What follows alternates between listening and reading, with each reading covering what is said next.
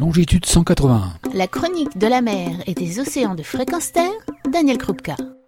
Bonjour, bonne année 2022, c'est l'heure des bilans et des bonnes résolutions. Côté protection de l'environnement et de l'océan en particulier, l'année 2021 s'est achevée par quelques décisions politiques inaperçues et pour cause, la fin d'année étant propice à faire passer des sujets qui ne pourront pas gâcher la période de paix à laquelle chacun aspire.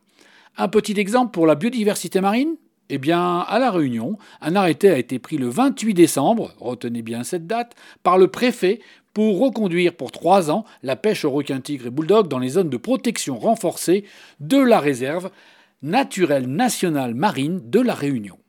Petit rappel, cet arrêté et son histoire fait suite à la situation ubuesque où un service de l'État, dit Centre de sécurité requin, pêche dans une zone avec statut de protection maximale, réserve dont la protection est également garantie par l'État.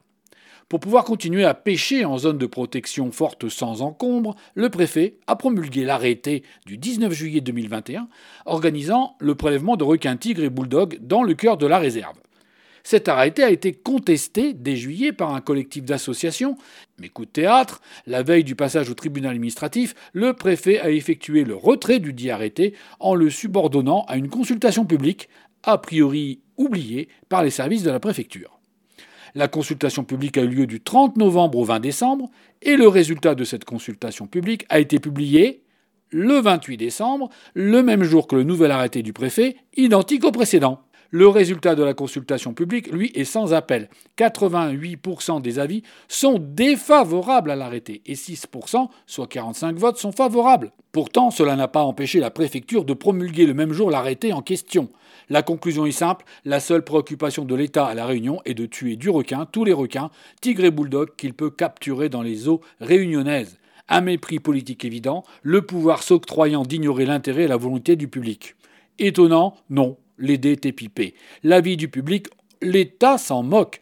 Le directeur du centre de sécurité requin avait déclaré le 18 novembre 2021 dans la presse que l'arrêté serait de toute façon reconduit, quel que soit le résultat de la consultation. C'est donc une consultation bidon, ayant pour seul objectif de s'assurer le cadre légal qui lui faisait défaut, la consultation étant, elle, obligatoire. Alors je pose la question, sommes-nous encore vraiment en démocratie? Comment, pour ceux qui prennent la peine de donner un avis, d'œuvrer dans le sens de l'intérêt général, comment peuvent-ils garder confiance en l'État et à son pouvoir exécutif? Ce type de comportement de l'exécutif a pour conséquence la perte de confiance dans les institutions et la croissance au fil des années des votes blancs ou des abstentions.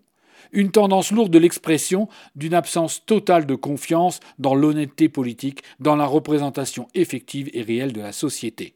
Le mépris politique de l'opinion bat son plein.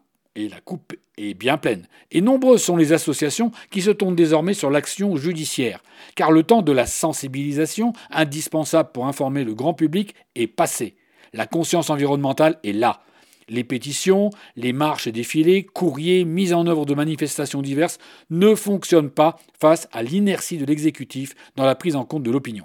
Pour la société civile dans son ensemble, il ne reste pour outil de lutte que le terrain légal, d'où les procès, les recours divers en tout genre, administratif, pénal, international. Dans le domaine de la protection de la biodiversité, des associations se sont pourvues en justice pour démontrer les incohérences et les préjudices portés à notre intérêt général à l'instar de l'ASPAS, Association pour la protection des animaux sauvages, qui a porté plus de 3500 procédures devant les tribunaux, essentiellement pour la protection de la biodiversité terrestre, les associations de protection de l'océan se sont engagées récemment dans un nombre d'affaires croissantes.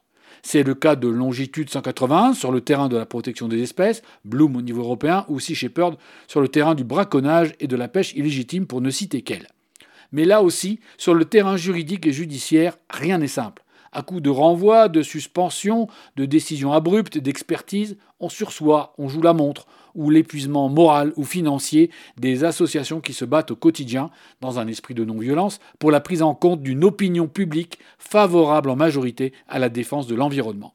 Ces associations ont besoin de moyens pour réaliser ces poursuites longues, coûteuses et complexes. Que pouvez-vous faire? Tout simplement soutenir financièrement les associations qui vont en justice, qui font avancer le droit du vivant. Une contribution, même modeste, est le premier pas indispensable pour ne pas céder du terrain, pour être l'épine dans le pied du mépris politique. Quant à La Réunion, vous apprendrez que suite aux 166 infractions à la réglementation de la réserve marine, dont s'est rendu coupable le Centre de sécurité requin depuis 4 ans, infractions constatées par le Conseil scientifique de la dite réserve, les associations, dont Longitude 181, ont déposé 5 plaintes contre X auprès du procureur de la République et sont actuellement en cours d'instruction. N'hésitez pas à les soutenir. Retrouvez et podcastez cette chronique sur notre site fréquenceterre.com.